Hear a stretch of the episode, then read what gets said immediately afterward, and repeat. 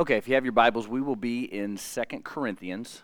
Uh, two weeks ago, Mike was in chapter one, uh, and if you remember, Paul was uh, teaching on God's comf- comfort and our response to that comfort.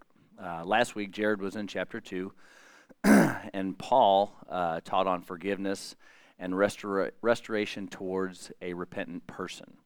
Uh, so that's how we find ourselves in chapter three. So uh, if you go ahead and turn with me to Second Corinthians chapter three. Uh, and in chapter three, Paul is now going to turn his attention uh, t- to the glory of God's new covenant. Um, in the Bible, several different places all over, Christians uh, ha- have been compared to many different things. Uh, they've been compared to branches on a vine, sheep in a flock, lights in a dark world, uh, salt which flavors and preserves. Uh, here in chapter three, uh, Christians at the church in Corinth are compared to epistles or written letters. Uh, in just a little bit, we're going to read here, Paul uh, calls them letters, uh, the people there. Now, letters that we know of, which hardly get used anymore, uh, people don't write paper letters, they do email, and you see the little envelope there. But letters, there's, there's many different kinds of letters. Letters carry messages, they carry information. Uh, from one person to another, from one person to a group, uh, from one person to a world. uh, there's diff- different um, ways now uh, with technology and everything, how we communicate. Um, but there's different kinds of letters. There are friendly letters, thank you letters, letters of congratulations, letters of sympathy, letters of love. Uh, there's also letters of announcement, like when baby Judah was born, sleeping back there. Um, there's letters of recommendation. I write letters of recommendation all the time uh, at my job at school. Kids will come ask me. They have portfolios that they have to create, or kids will try and get a job. Hey, Mister Persley, can you write me a reference letter? Yep, you bet. Um, there's letters of instruction. Uh, there's also demanding letters. There's threatening letters. There's critical letters that carry very, very important and vital information, and there's also dead letters. Uh, dead letters are, um, if you've ever gotten, well, if you've ever sent a letter, and some of us probably have not, but if you've ever sent a letter and you got it back, you get that little hand with the finger, and right here it says, return to sender. Uh, that's because the address on there was incorrect. It was uh, messed up in some way. Uh, wrong number, wrong street, wrong zip code, whatever, and it was not able to be um, delivered to that person. But Christians are meant to be living letters, and living letters of Jesus Christ, bearing a message of God's love and grace to the world. That's what kind of letters we're supposed to be. We're supposed to be living letters. Uh, so that little start there, let's go ahead and begin with Uh, uh, the first couple of verse, first three verses there in uh, First Corinthians chapter three. It says, and this is Paul speaking here, he says, "Do we begin again to commend ourselves, or do we need, as some others, epistles or letters of commendation to you, or letters of commendation from you? You are our epistle, written in our hearts, known and read by all men. Clearly, you are an epistle of Christ, ministered by us, written not with ink, but by the Spirit of the living God, not on tablets of stone, but on tablets of flesh, that is, of the heart." Paul begins this uh, section with some kind, somewhat of a uh, sarcastic question to the church in Corinth. Um, you see, there were false teachers there making statements to the Corinthians. They were trying to discredit Paul. Paul was doing a great work there. God was using him uh, daily there.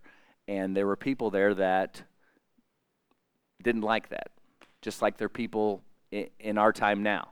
They they don't like churches. They don't like people uh, telling others about God's love. And so they will say things. They'll make up things. Uh, and that's what was happening to Paul back then. Um, now, back then it was word of mouth. Uh, now it's much easier to communicate with people.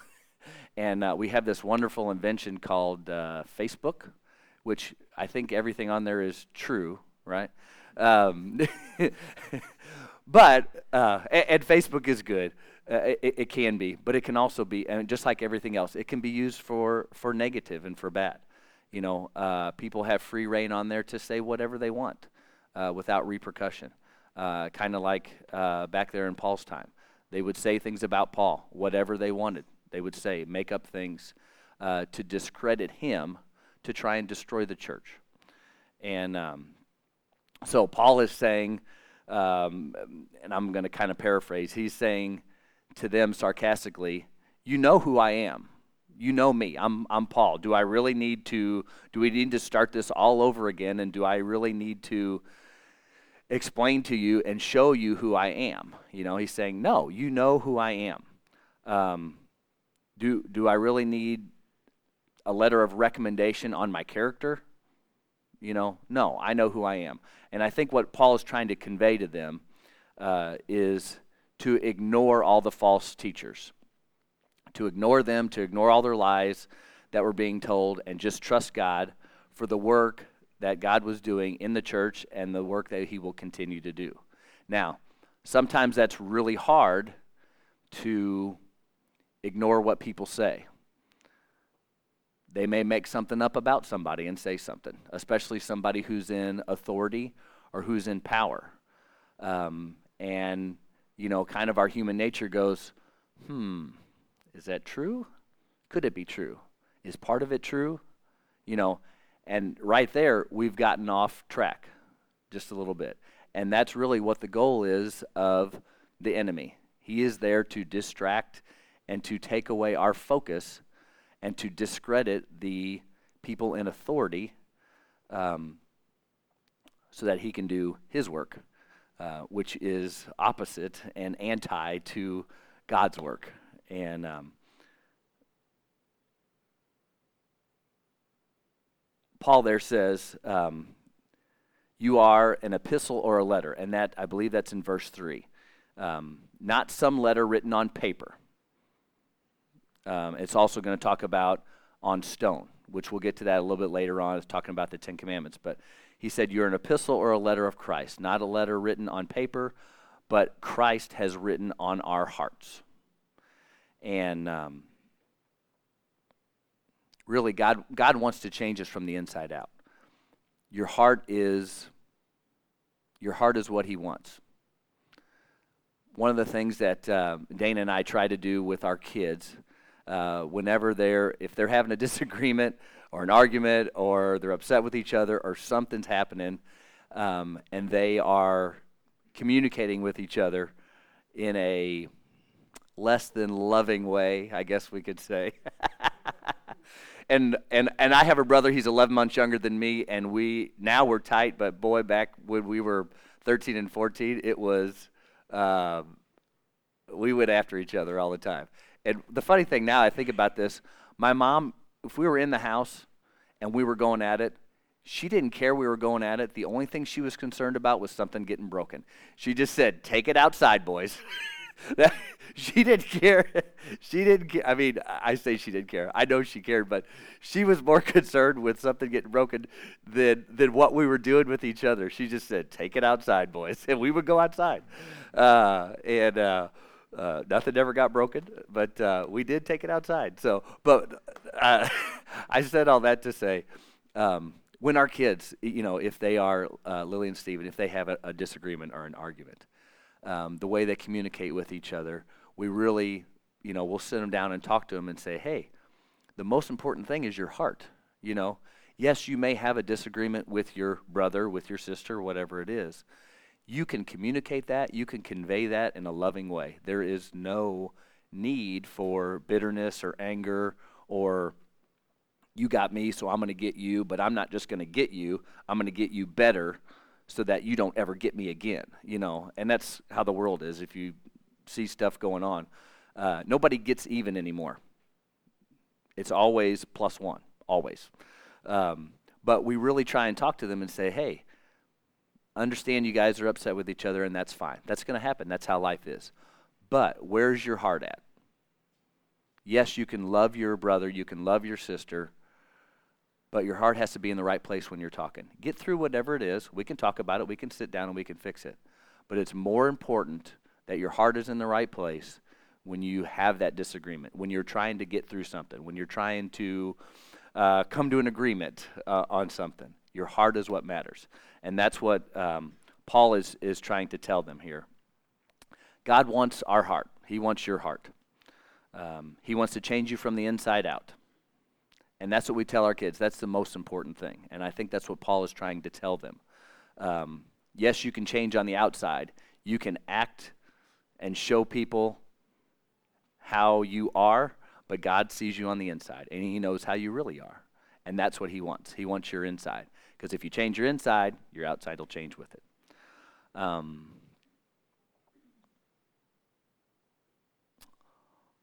in in these first three verses, Paul was just uh, affirming to them that they that they are and should continue to be living letters. Um, and in the same way, we should also try to be living letters. We want we should be living letters to our family, to our community, to the surrounding areas. Um, God wants us. He wants our hearts.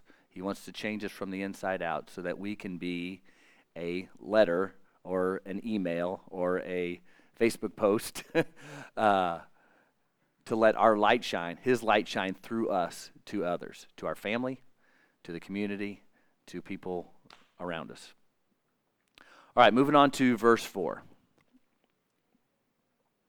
Verse four says, "And we have such trust through Christ toward God, not that we are sufficient of ourselves to think of anything as being from ourselves, but our sufficiency is from God, who also made us sufficient as ministers of the new covenant, not of the letter, but of the Spirit. For the letter kills, but the Spirit gives life."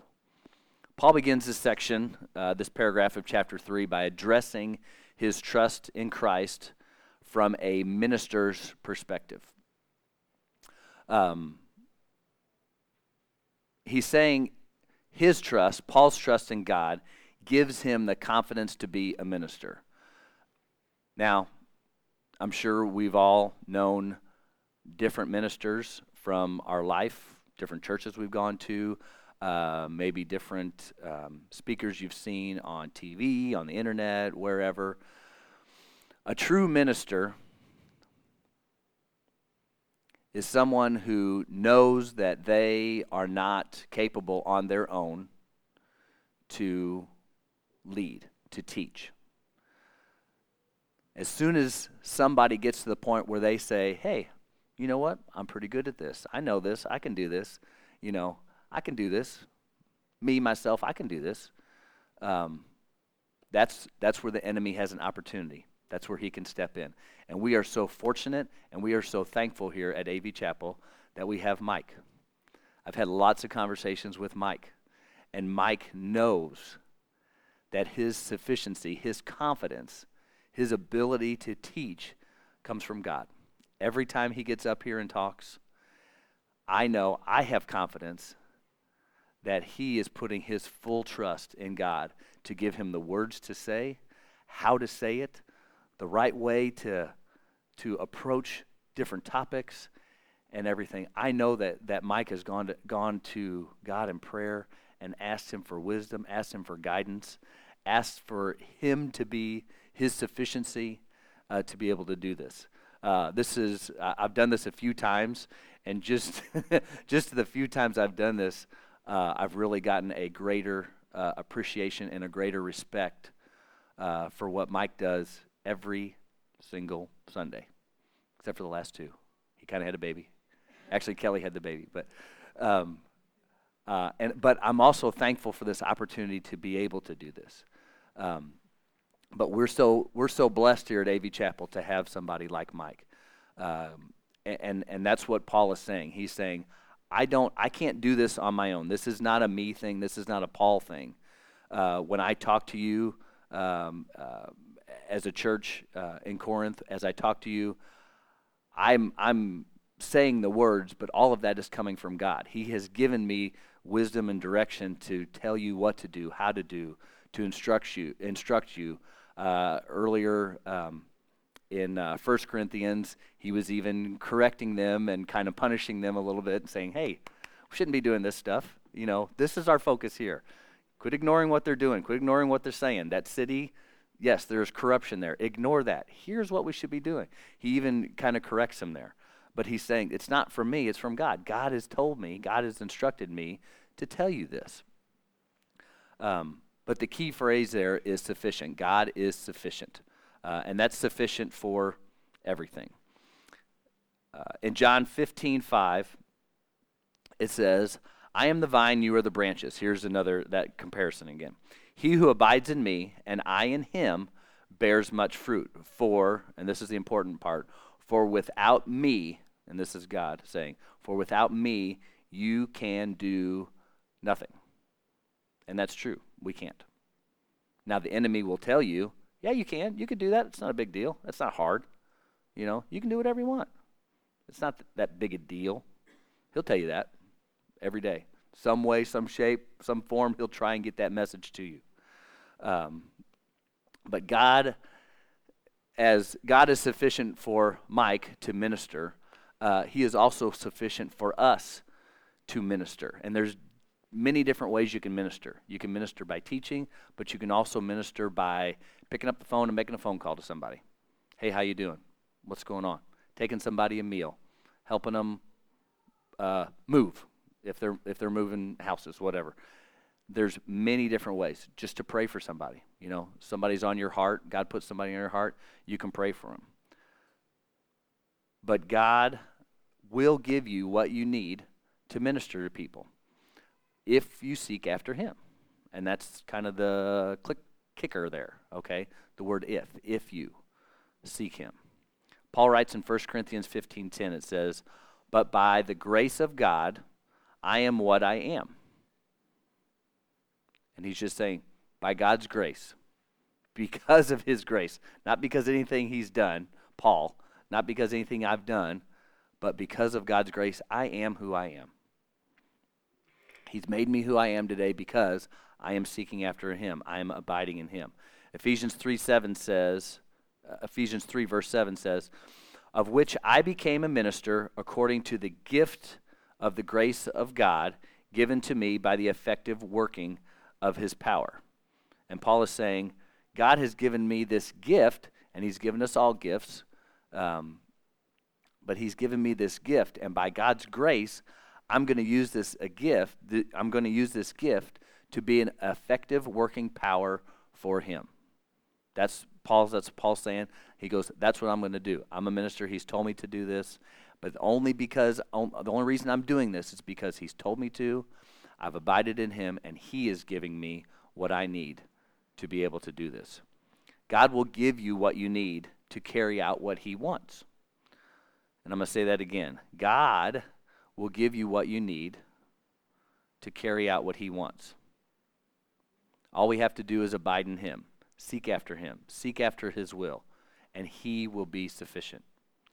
Right at the end of the paragraph, uh, Paul's touching on the new covenant. The new covenant uh, is that being that Christ died for all of us. God sent his son to take our place.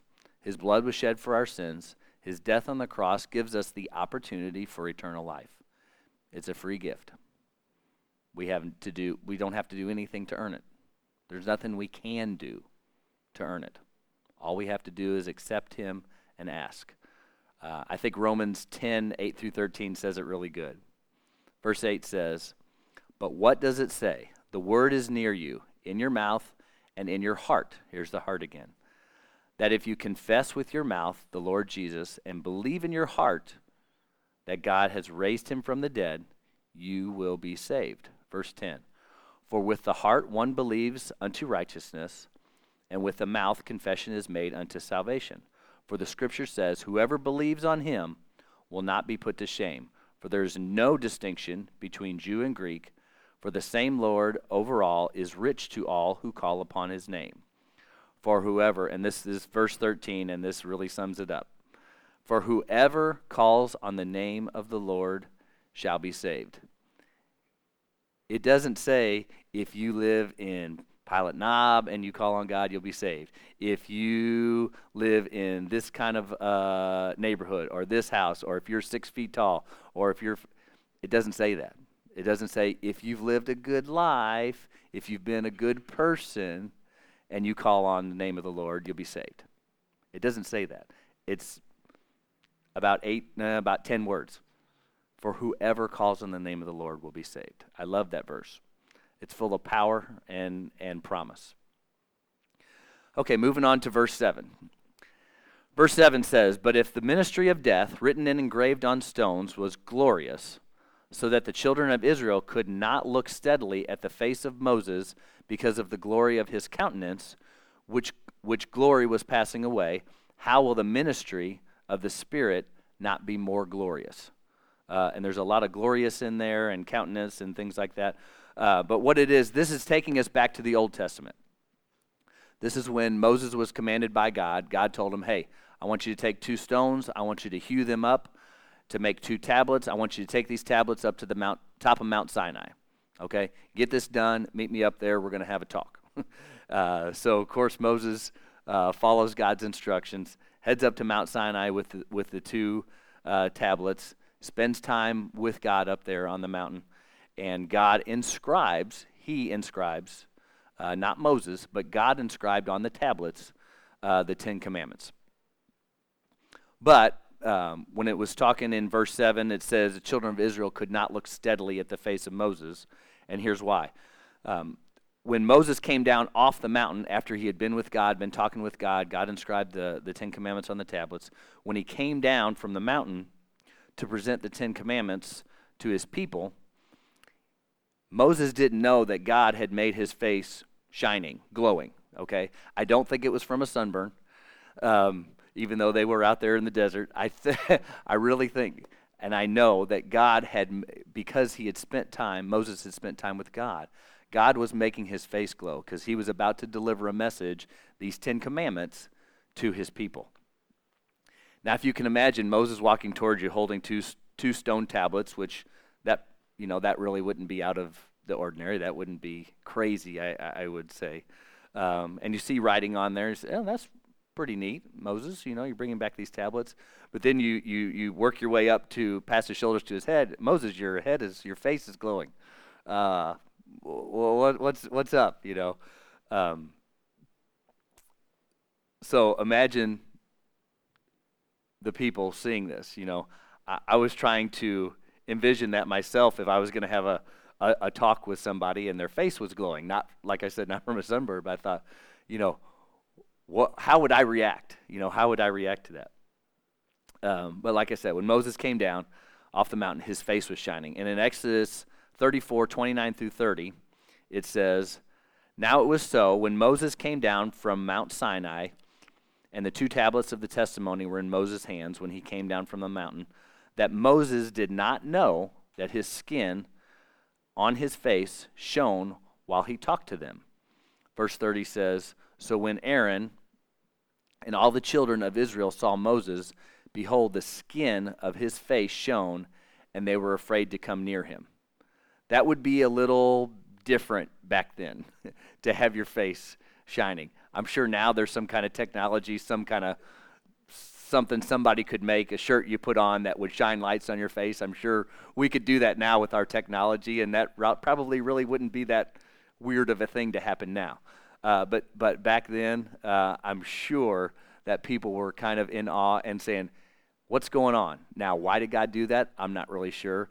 I'm thinking that he's doing that to get people's attention. So they could say, okay, Moses is about to say something, his face is shining, I'm going to listen. What's he going to say? Uh, um, but back in, in verse seven and eight uh, of, of chapter three, Paul is saying here in verse seven and eight, uh, he's talking about the glory of when Moses presented the, the, uh, the Ten Commandments to his people. And he was saying how glorious of a time that was. You know, he's got these tablets, his face is shining, the people I'm sure were in full one hundred percent attention, and they're just looking at him, what's he going to say? How glorious of a time that was back then. And and what Paul is saying, if it was a glorious, awe-inspiring time when the Old Covenant was delivered, can you just possibly fathom how much more glorious of a time it will be with the New Covenant? I mean, these were just rules inscribed on a stone, But now we have the new covenant, which is Christ sent his son for us to die. All we have to do is accept him, ask him for forgiveness, and call on his name, and we're saved. And that's it. How awesome is that? That's all I have to do. I don't have to do anything else. I don't have to walk this straight line or do these ten steps or anything. All I have to do is that. Wow, how awesome is that? And so I think that's kind of what Paul is trying to say there. Um, and in verse nine through eleven, this is just kind of, Paul is just confirming this here. So let's read nine through eleven. It says, "For if the ministry of condemnation had glory, the ministry of righteousness exceeds much more in glory. For even what was what was made glorious had no glory in this respect, because of the glory that excels. For if what is passing away was glorious, what remains is much more glorious." And there's a whole bunch of glories and gloriouses and and uh, and things in those those first two ver- in the, in those uh, verses uh, nine through eleven. But let's see here, verse eleven. I think verse eleven can be a little um, challenging to try to understand, and so I'm going to attempt my take take an attempt here to try and help uh, with that.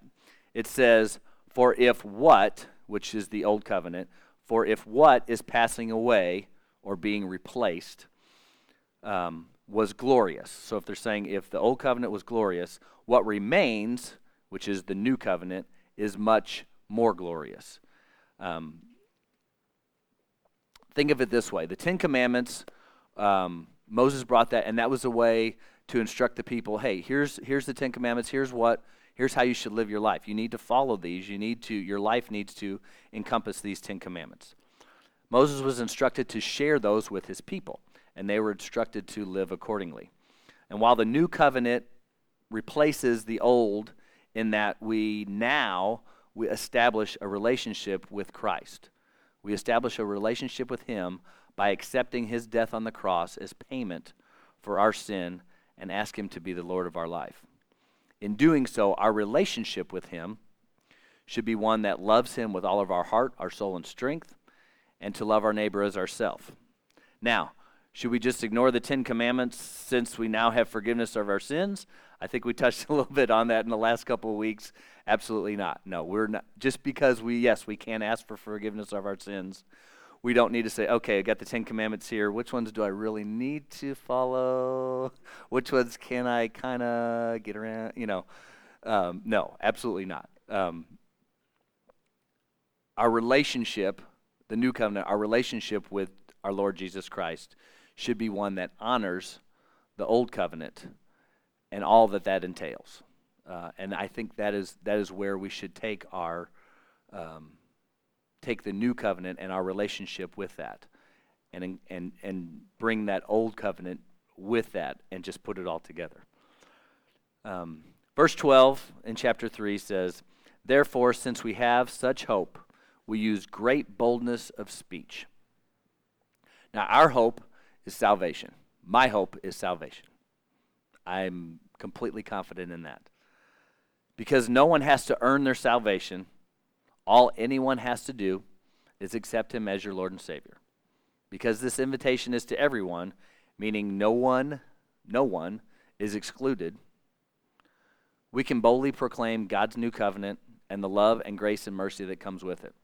You can go down the street, you can call your friend on the phone, you can talk to your family when you're eating lunch, wherever, and you can tell them boldly, hey, Christ died for you, just like he did for me, just like he did for everybody. He loves you just like he loves me.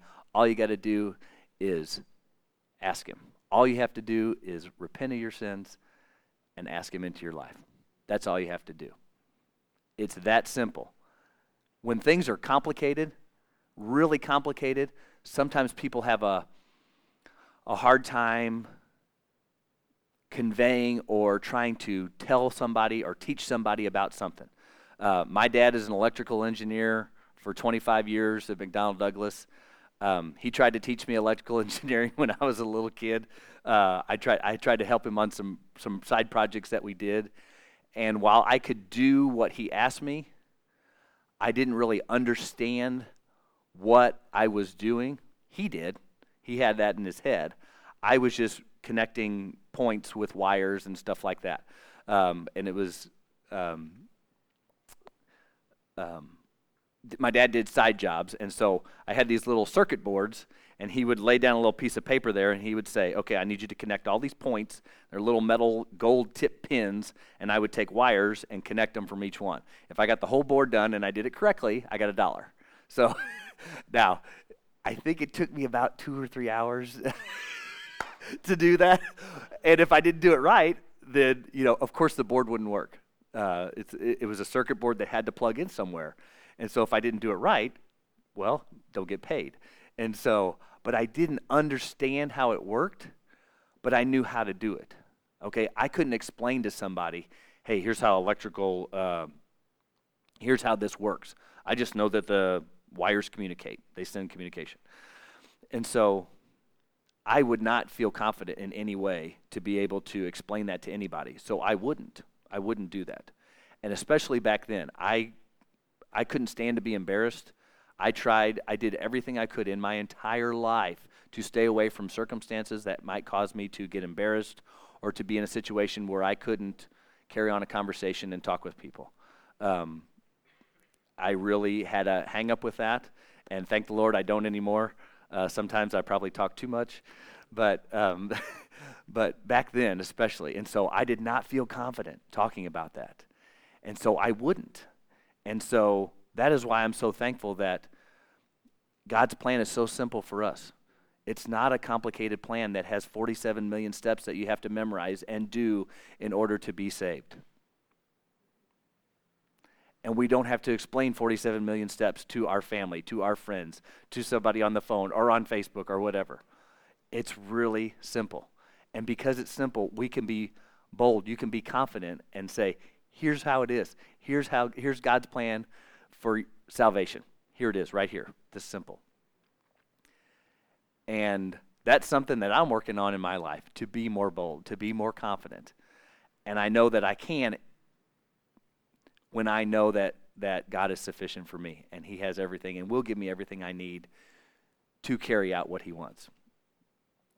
Um, verse thirteen, going on to verse thirteen, it says, unlike Moses, and we're um, talking about being bold and confident, unlike Moses, who put a veil over his face so that the children of Israel could not look steadily at the end of what was passing away.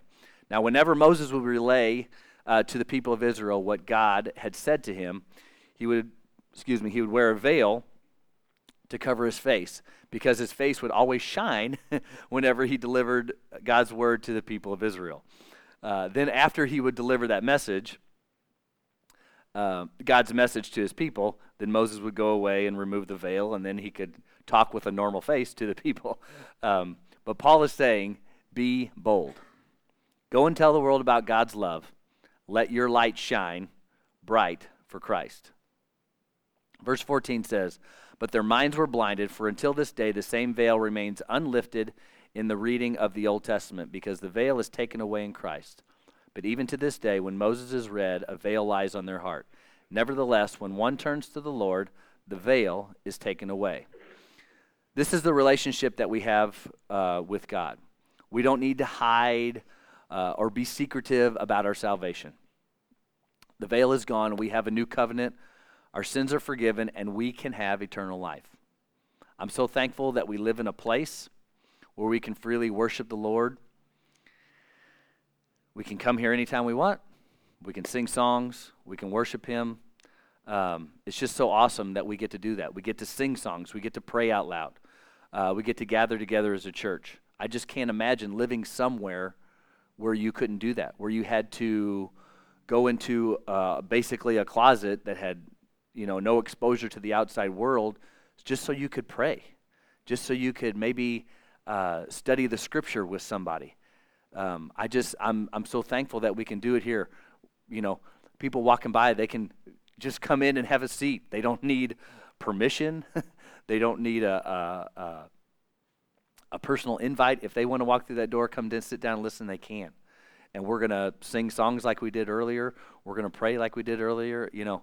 I'm just so thankful that we have that opportunity. We have that place, this place. Um, but I think also because we do, that kind of gives us a little bit of responsibility that, hey, you know what? Because we do, Let's let's let's take the most of those opportunities. And God will give us opportunities. He'll put things in our path.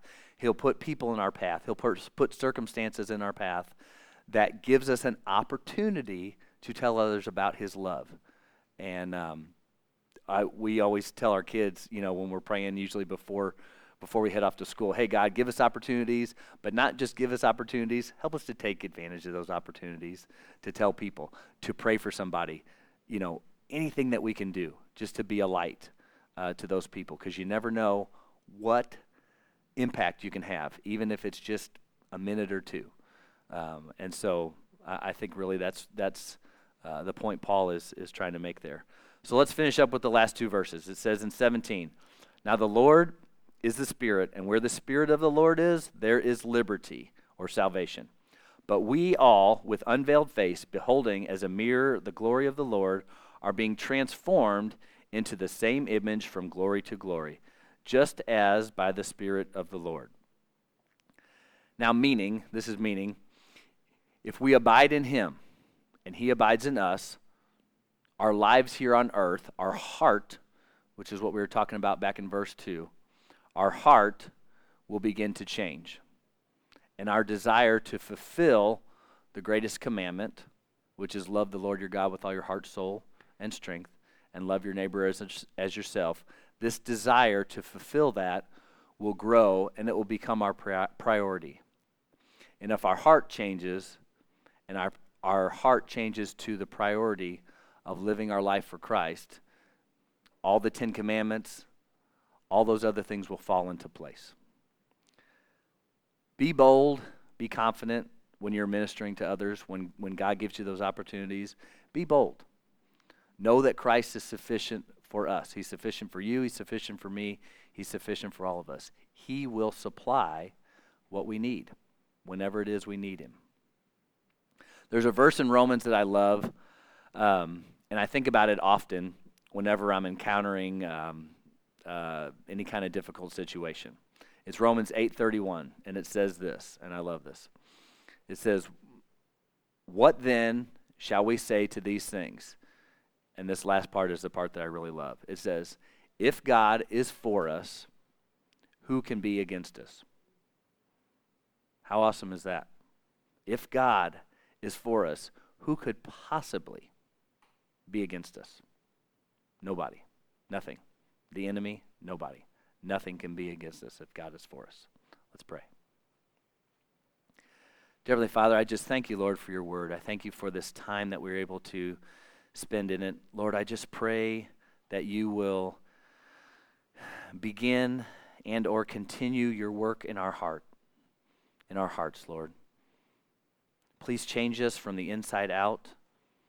Please mold us. Please change our priorities, Lord, so that our focus in our life is you. Help us to be bold, Lord, in our life for you. Help us to be bold. Help us to know that you are sufficient. You will supply what we need to live our lives for you. Lord, help us to seek your will and to look for opportunities to tell others about your love and your salvation. We thank you, Lord, so much. We ask all these things in Jesus' name. Amen.